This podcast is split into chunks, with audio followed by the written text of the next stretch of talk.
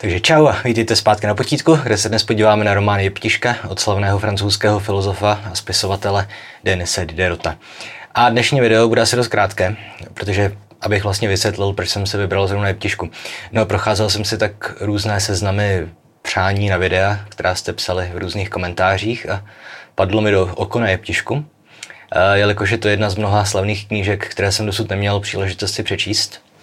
Jinými slovy, chtěl jsem se zase jednou sám naučit něco nového. A navíc jsem si v anotaci přečetl, že ta kniha je vlastně hate na struktury katolické církve, což je samo o sobě téma mě celkem blízké.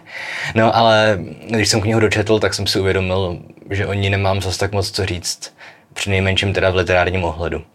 Podle mě je to spíš zajímavé svědectví o své době, než nějaký spisovatelský klenot, ale hádám, že s tím se dá nějak pracovat. Nebojte, něco vám povím. Plus samozřejmě schrnu děj, dobový kontext, autorův život a podobné legrace a přidám i nějaké drby ohledně vzniku knížky, protože ačkoliv jsou ty informace vlastně k ničemu, tak jsou aspoň zábavné. Ale dobře, takže Denis Diderot žil v letech 1713 až 1784, větší část života strávil ve Francii, eh, s tím, že pokud se řekne Francie v 18. století, většině z nás se nejspíš vybaví termín osvícenství, což bylo zjednodušeně řečeno hnutí převážně francouzských a anglických, aspoň tedy z počátku, eh, filozofů či vědců, kteří usilovali o návrat logiky a rozumu do vědeckého a společenského života tedy v protikladu k náboženské iracionalitě a dogmatičnosti, jež byla v té době v Evropě silnější než předtím. Opět historické důvody, především rozkol mezi protestanty a katolíky, 30-letá válka, následné snahy obou odnoží křesťanství o prosazování z té své jediné pravdy, tedy opět řečeno tak nějak jednoduše a v úvozovkách středoškolské, jak to jenom jde, Evropa byla po celý středověk a novověk do strašně velké míry definovaná svými křesťanskými východisky. Jo, ty organizovaly státní struktury, všednodenní životy prakticky všech obyvatel a očividně organizovaly i církevní struktury. Ale zkrátka okolo náboženství se točilo jo, velké množství různých válek třeba. Jo. Často totálně devastujících, eh, kterých za to staletí, kdy trval středověk a raný novověk, bylo vážně hodně. Z náboženských sporů vycházela ta zmíněná 30-letá válka, samozřejmě křížové výpravy, u nás třeba husické války a jakkoliv bylo náboženství často jenom záminka a skutečné důvody vedení těchto válek byly spíš finanční nebo mocenské. A to i v případě křížových výprav, které mají že jo, vlastně už ve znaku náboženský znak. Ale náboženský motiv, ale to zkrátka nic nemění na tom, že náboženský fundamentalismus hrál svoji roli. Jo a kromě toho byl problém s křesťanskou hegemonií v Evropě taky ten, že zkrátka křesťanství ve středověku a novověku eh, nebylo kdo ví, jak, kdo ví jak otevřené vědě a pokroku a poznání. Protože že, co chcete zkoumat, když všechno, co skutečně potřebujete vědět, je v Bibli. No a Diderot a ostatní osvícenci, z těch skutečně slavných asi jmenujeme třeba Blaise Pascala, René Descartes, Isaaca Newtona, nebo mírně achronicky, že u Galilea a Galileje. No, ti všichni měli do větší či menší míry společné to, že se pokoušeli přistupovat ke světu a jeho poznávání bez nějakých velkých náboženských předsudků.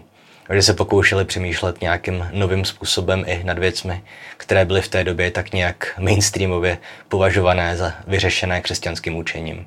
Taková ta otázka, kde je střed vesmíru, kdy vzniknul svět a podobné věci. No a osvícenci za sebou očividně zanechali zcela zásadní dílo, které kompletně překopalo směřování společnosti dodnes z osvícenského dědictví vycházíme. Prostě někdo se mi nedávno ptal, co je vlastně dneska dominantní filozofie. Málem jsem řekl, že postmodernismus, ale myslím si, že dodnes je prostě dominantní filozofie osvícenství. Samozřejmě skuteční filozofové by mě vysvětlili, že to je kravina, ale myslím, že prostě dodnes z toho dědictví žijeme. No.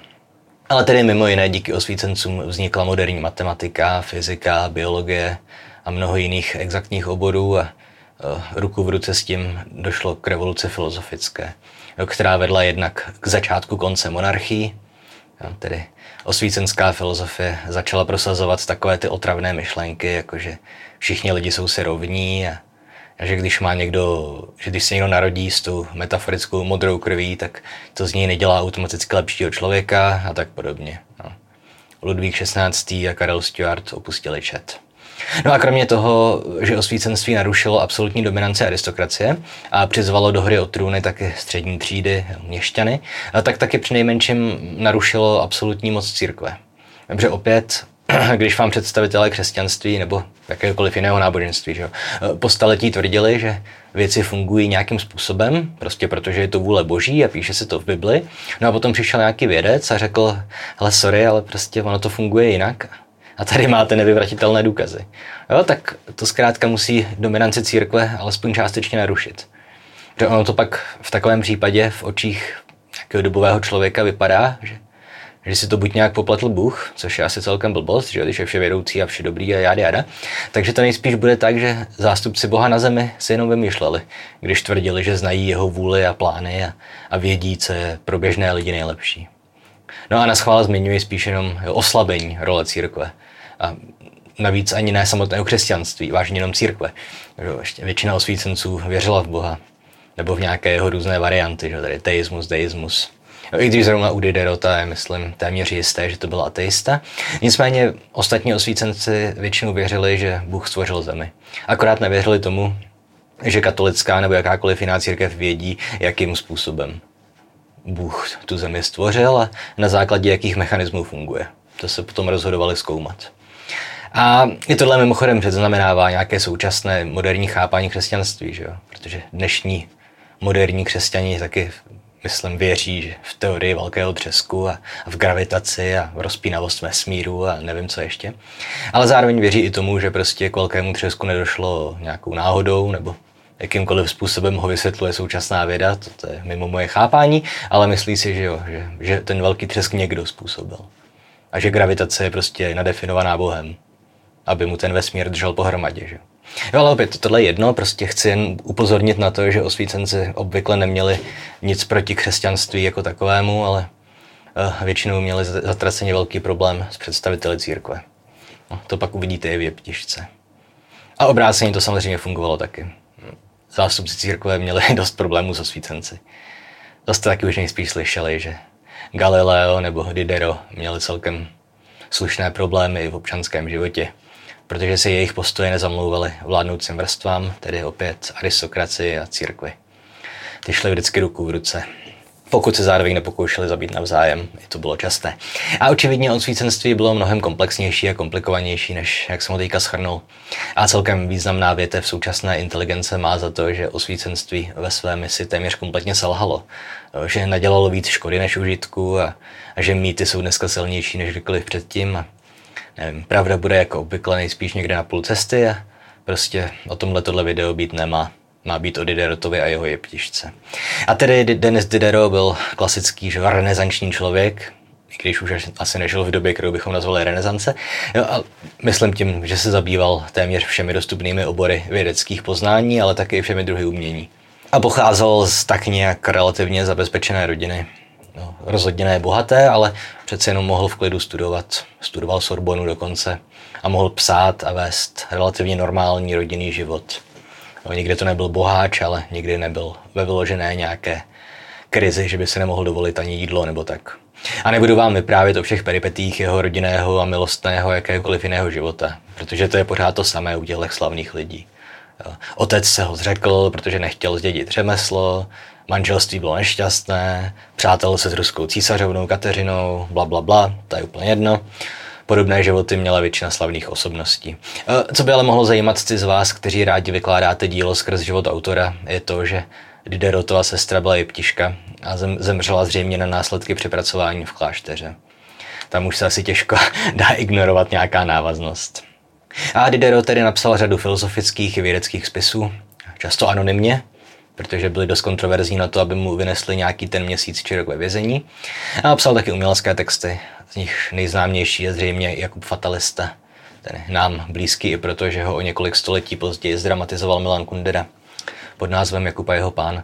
A úplně nejznámější je ale Diderot, myslím, díky své mnohaleté a zcela monumentální práci na encyklopedii, no, což byla tedy série, nebo to byla 28 svazková encyklopedie série knih, které vycházely eh, v 50. a 60. letech 18. století a na jejich tvorbě spolupracovaly, myslím, nižší stovky různých autorů. A jednoduše ty knihy měly za účel schromáždit veškeré tehdejší lidské vědění. No. Opět víte, co je encyklopedie, znáte Wikipedii a o Diderotové encyklopedii bych tady toho taky asi mohl říct spoustu. Nevím. Měla kolem 100 tisíce hesel a velká část autorů pracovala zadarmo, prostě jenom z lásky k vědě a poznání. Církev je samozřejmě zařadila na seznam zakázaných knih a tak dál, ale opět tohle video má být o jeptišce. Takže i té encyklopedii uvádím jenom takhle okrajově, kde zkrátka jsou s Diderotem neodmyslitelně spojené a myslím, že právě jeho encyklopedická práce se usadila v kulturní paměti o dost hlouběji než poněkud naivní, i když svým způsobem revolucionářský románek Jeptiška. A Jeptišku dopsal Diderot krátce před svou smrtí, zřejmě někdy kolem roku 1780.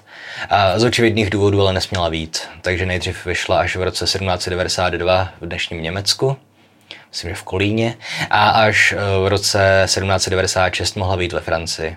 Opět v návaznosti na velkou francouzskou revoluci a ztrátu moci francouzské šlechty a církve. No, ztráta moci je slabé slovo. Francouzská šlechta a církev byly rozprášené v podstatě. Jo. A opět tedy na tom, že ta kniha nemohla výjít za Diderotova života, není nic divného, protože to je extrémně tvrdá kritika církevních poměrů. Ovšem okolnosti vzniku knihy jsou jednak zajímavé a jednak i dost zábavné, takže jim výjimečně věnuju trošku víc prostoru. A mimochodem, klasický disclaimer, omluvte moje francouzštinu, je neexistující. Našel jsem si asi dvě jména, jak se mají vyslovovat, ale to je všechno. Dobře. Um, každopádně zajímavé je, že jeptička začíná větou. Cituji. Prvními řádky tohoto vyprávění bude odpověď pana Markíze de Croamar. Ovšem, jestli mi napíše. Konec citace. No a zmíněný Markýz Croamar, psáno Croix Mare, můžete se vygooglovat, ale byla to skutečná historická osobnost. Byl to francouzský šlechtic filozof a filantrop. Filantrop to znamená, že měl rád lidi a pokoušel se jim pomáhat. A byl to taky Diderotův kamarád. No a v roce 1758 se pařížskými progresivními salony začala šířit taková relativně marginální zpráva o jisté jeptišce, Marguerite de la Mar, a pod videem máte odkaz na celý její životní příběh, který by sám o sobě vystačil na celkem zajímavé video, i když by asi patřil na, na jiný kanál. Ale ve zkratce šlo o to, že to byla jeptiška, která nechtěla být jeptiškou. A z kláštera se pokoušela dostat a když to nešlo po dobrém, tak to zkoušela pomocí soudu. A soudy ty její žádosti pořád dokola odmítali a potvrzovali, že Markéta musí v klášteře zůstat až do smrti. No a jelikož tedy Markýz Croamar byl starý ledumil, tak se rozhodl té jeptišce pomoct využít své konexe ve vysoké politice a v soudnictví. Nicméně ani to nestačilo a žádost té ptišky Markéty byla opět zamítnuta. Nevíme jistě, jestli v klášteře nakonec zemřela, nebo jestli se dožila zrušení klášterů revolucionáři. Myslím, že v roce 1792 k němu došlo. Ale i kdyby to tak bylo, tak by si tu svobodu nejspíš už moc neužila, protože v té době by bylo přes 70 let. Takže Markéta je ptiška úplně ten svůj boj s byrokracií církevní nevyhrála. No a proč začíná tedy fikční Diderotův román je ptiška poznámkou o tom, že vypravěčka čeká odpověď od zcela reálného a tehdy ještě žijícího markíze Croamar? No, to proto, že markíz svého času opustil Paříž, odešel tuším do, Fran- do, do Normandie asi pracovat na venkov na čerstvý vzduch. No a Diderotovi, ostatním jeho kamarádům se po něm stýskalo. A Diderot se rozhodl, že na něj připraví takový malý vtípek, takový prank, eh, pomocí kterého ho přeláká zpátky do hlavního města. No a začal psát Markizovi dopisy, eh, podepsané jistou sestrou Zuzanou, eh, jeptiškou, která je proti své vůli držená v klášteře a, a která slyšela, že se Markiz angažoval v podobném případě, tedy u té sestry Markéty de la Mar. No a že Diderotův záměr byl očividný. Vymyslel si jeptišku v nesnázích, protože věděl, že Marquis Croamar má jeptišky v nesnázích rád. A posílal mu falešné dopisy podepsané touto fiktivní osobou. No, takže ano, román Jeptiška, často považovaný za zakladatelský text žánru psychologického románu, vzniknul proto, že Diderot neměl s kým chodit chlastat. Uznejte, tohle má jistou poetiku. A pokud jde o samotný román, tak jak už jsem avizoval, eh, kromě novátorského přístupu k psychologii postav, eh, o něm nemám zase tak moc co říct. Snad jenom to, že je to celkem šokující svědectví o tom, jak fungovala tehdejší společnost. Jakkoliv musíme mít pořád na paměti, že je to prostě fikce, smyšlený příběh. A pokud jde o děj, no, sledujeme mladíčkou Zuzanu, která prostřednictvím deníkových záznamů nebo i dopisů ten příběh sama vypráví. No, klasická jejich forma. A ona nejprve velice stručně zrekapituluje své dětství. Že byla dcera advokáta, měla dvě sestry, a hlavní linie příběhu začíná v době, kdy je Zuzaně 16 a ona i její sestry začínají řešit vdávání. E, s tím, že Zuzana neopomene opakovaně zmínit, jak byla krásná a talentovaná oproti svým méně obdařeným sestrám. E, na to je, myslím, opět dobré si dávat pozor že protagonistka tohle románu je pubertěčka, vyprávějící svůj vlastní životní příběh. Navíc chce pomocí vyprávění apelovat na známého filantropa a získat jeho pomoc. Takže bychom ji asi neměli všechno automaticky věřit, co napíše v té knižce. Každopádně, když teda Zuzana je, se dostane do věku navdávání, když je těch 16, tak zažije celkem solidní šok, protože rodiče nejprve provdají své dvě další dcery a Zuzaní prostě oznámí, že ona má smůlu, nejsou peníze na věno a musí jít do kláštera. Hádám ve své době relativně běžný postup. Podobně, když jste byli tamhle čtvrtým synem z průměrně zaopatřené městské rodiny, tak vás taky rodiče poslali, abyste šli studovat na kněze nebo, nebo i možná do kláštera, abyste oblékli kutnu. A přestože Zuzana je tedy hluboce věřící dívka, jo, není to nějaká ateistka, co by nenáviděla křesťanství, tak se nechce smířit s tím, že by měla žít v klášteře zbytek života. Je pro ní důležitá svoboda a nějaká možnost předurčit si do nějaké míry vlastní osud. A zpočátku se pokouší tedy svému osudu nešťastnému vzdorovat. No, zkouší přemluvat všechny kolem sebe, píše pořád rodičům, aby vzali zpátky domů a všem jeptiškám i kněžím opakuje, že se za žádnou cenu nechce stát jeptiškou a neustále pláče a omdlévá a padá na zem a vrhá se lidem k nohám. Dokonce si pak je přichystá scénku, jo, kdy teda ona na oko předstírá, že teda jako už se s tím smířila, že je připravená složit slib a vstoupit do kláštera. A když je pak ten ceremoniál, kde je prostě půlka města a rodiče a tak, tak Zuzana začne křičet, že to neudělá, že do žádného kláštera nepůjde. No a to se vymyslí celkem chytře, protože to rodiče ji už nemůžou ignorovat, takže ji nakrátko vezmou zpátky domů, kde ji ale de facto drží zamčenou v přístěnku pod schody. No a dále ji psychicky vydírají, týrají, s tím, že její matka ji nakonec prozradí to, co Zuzana už tak nějak tušila, a sice, že je nemanželská. Že její matka měla s jiným mužem a že její právoplatný manžel to tuší. No, takže ani jeden z rodičů prostě nemá Zuzanu rád. Otec proto, že si je téměř jistý, že není jeho. Matka proto, že jí připomíná to, že kdysi byla nevěrná a zradila svého manžela. Čímž se mimochodem dostáváme k prvnímu aspektu románu, který mě zaujal. Už tady prostě jsme na straně 30 nebo kde. A sice k tomu, že ta kniha je téměř kompletně zaplněná morálně zcela odpudivými charaktery. Třeba Zuzanina matka jí do očí říká, že, že musí pochopit, že ji nenávidí. Že musí pochopit, že všechno je Zuzanina vina. Jako kdyby její matku do nevědy snad někdo nutil. No a pokud jde o toho otce, i když nevlastního, tak pokud někoho 16 let vychovávám ve svém domě, tak bych čekal asi, že k němu bude mít trošku lepší vztah než kompletní nenávist. No, ale... A to opět i v případě, že má podezření, že se nejedná o, o jeho biologického potomka. A jak jsem zmiňoval ty šokující poměry v popisované době, tak mě taky zaujalo, že minimálně v téhle knize, ale hádám, že to tak bylo i v realitě, nezjišťoval jsem si detaily, takže byli potomci braní kompletně jako majetek svých rodičů. Že rodiče měli právo udělat ze svou dcerou takřka cokoliv, co uznali za vhodné. Nikoho třeba ani nenapadlo řešit, že rodiče drží dceru několik měsíců zamčenou v malé komůrce a nepouští ji jinam než na mše do kostela No, přestože víme, že spousta lidí mimo jejich domácnost o tom věděla, jo, různí kněží a tak dál. No, každopádně Zuzana nakonec teda to vzdá, jo, svolí, že vstoupí do kláštera. Je to mimochodem stejný klášter uh, Longchamp, stejný klášter, ve kterém žila i skutečná Markéta, tedy ta inspirace, skutečná inspirace celého příběhu o jeptišce. No a do toho kláštera je vezmou, přestože teda zostudila sebe i všechny kolem sebe tou scénou předtím v kostele, tak ale vezmu ji tam, protože umí zpívat dobře a hrát na, na klavír. Na to, co tenkrát fungovalo jako klavír, tak se nespomenu. No, každopádně do toho kláštera je vezmou a celkem dobře se rozumí s matkou představenou a ve výsledku je relativně spokojená. Hm. Jenže tedy ta relativní spokojenost netrvá dlouho, asi tak tři minuty, teda, nebo tři minuty, no tři stránky té knížky, což vychází zhruba na tři minuty čtení. E, a to proto, že ta matka představená zemře. A na její místo nastoupí nová, sestra Kristýna. a ta má tak trošku sklony k tyranství. A protagonistce Zuzaně začne peklo kdy ta matka představená i ostatní jeptišky psychicky i fyzicky týrají. V podstatě to odpovídá tomu, co je většině z nás asi známější z našeho kulturního prostředí ve formě nějakých že, filmů nebo nejspíš filmů z vězení. Tedy, že Zuzana je na samotce, nesmí vycházet z cely, nemá žádný majetek, ani, myšleno ani polčtář nebo deku. A ostatní jeptišky ruší ve spánku, nebo tam třeba je, že nasypou střepy k její celé a seberou jí boty. Jo, prostě taková ne zas až o moc lehčí verze metod, které užívali k týrání vězňů i prostě nacisti nebo komunisti. A co hádám nejspíš dodnes eh, do nějaké míry funguje právě ve věznicích.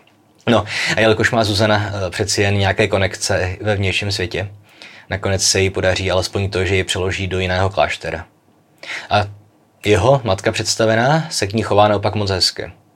Až moc hezky. Takže je pořád hladí a líbá a dotýká se jí a doslova dostává za její přítomnosti orgasmus. A Zuzaně to nepřijde divné. Asi je naivní hádám.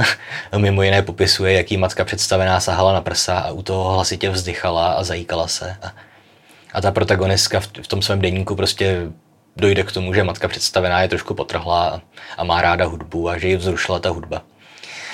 Nevím. Každopádně matka představená nakonec ze vší té touhy a z orgazmu zešílí a krátce na to zemře. Což dávají ostatní ptěžky za vinu Zuzaně. Protože všichni tak nějak vědí, že se spolu stýkali a pro Zuzanu opět po krátké pauze začíná nové peklo. No a abychom to už nějak uzavřeli, tak z kláštera se tedy nakonec podaří uprchnout, ale zraní se při tom útěku a později onemocní a zemře. S tím, že poslední část románu je dost komplikovaná, protože se stává z různých dopisů, které se mezi sebou posílají ten Markýz a i ostatní lidi, kteří se Zuzaně snaží pomoct.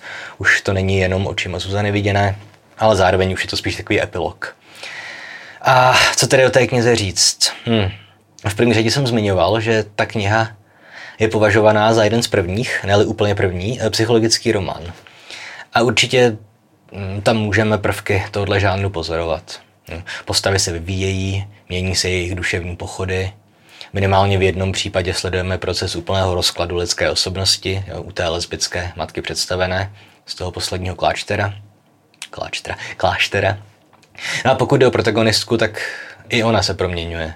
Jo, tam zase vidíme vývoj od naprostého zoufalství a odevzdanosti na začátku knihy až po cíle vědomou snahu získat svobodu a relativně šťastný život v té druhé části knihy.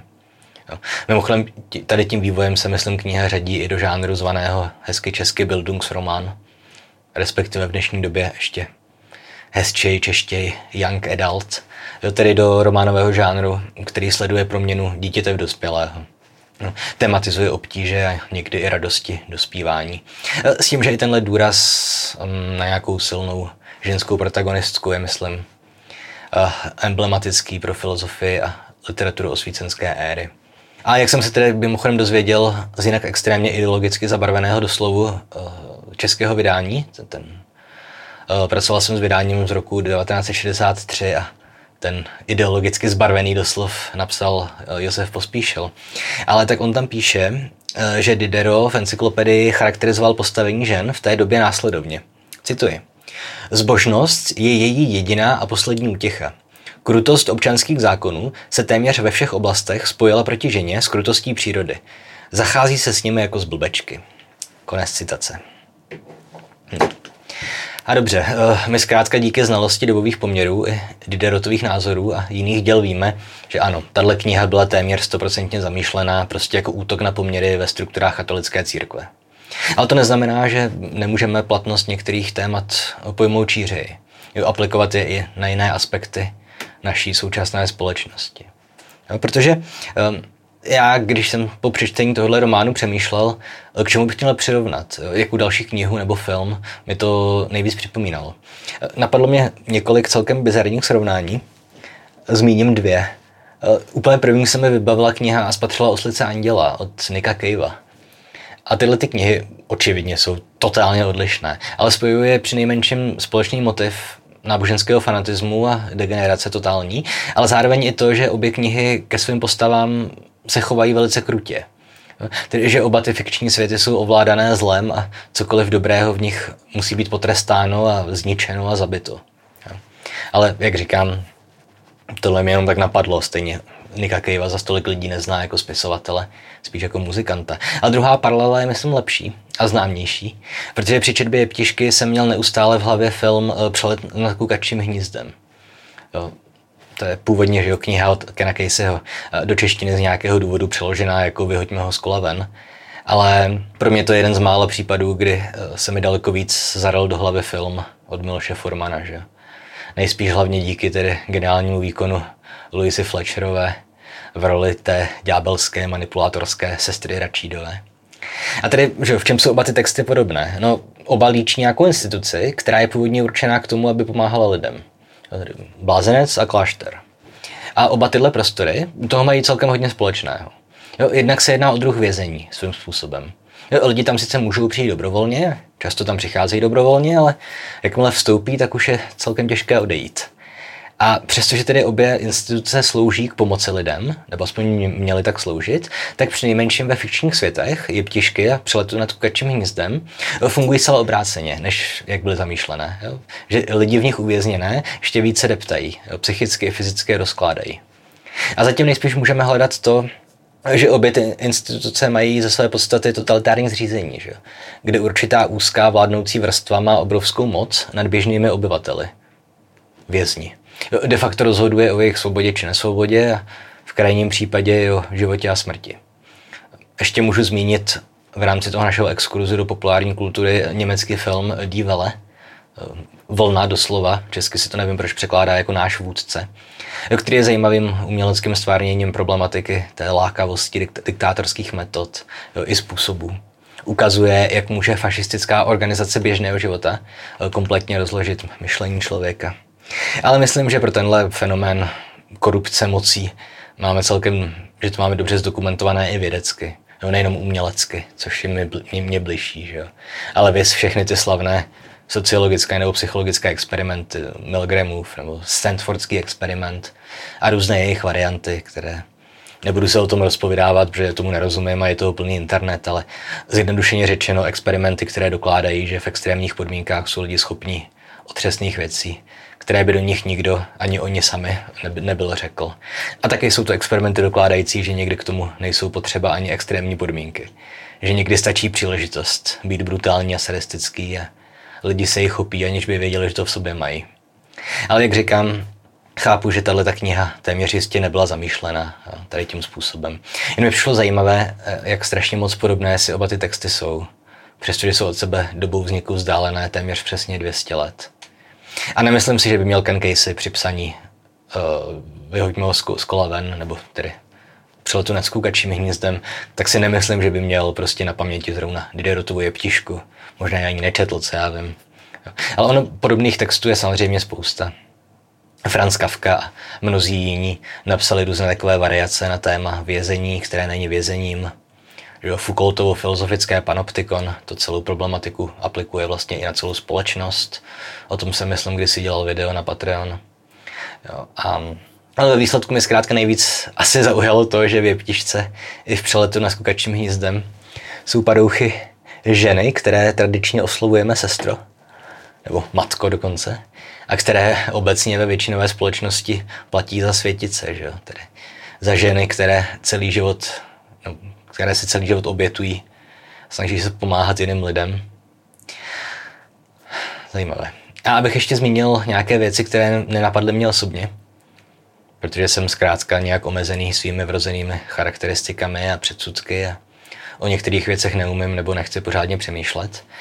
Um, v první řadě mě zaujalo, že když jsem si tak brouzdal internetem a hledal různé studie či články o jeptišce, tak kromě úplně bezzubých anotací nebo souhrnů dějů jsem nacházel hlavně kritiku té knížky. A jedna strana, z níž je kritika vedená, tak to je očividná.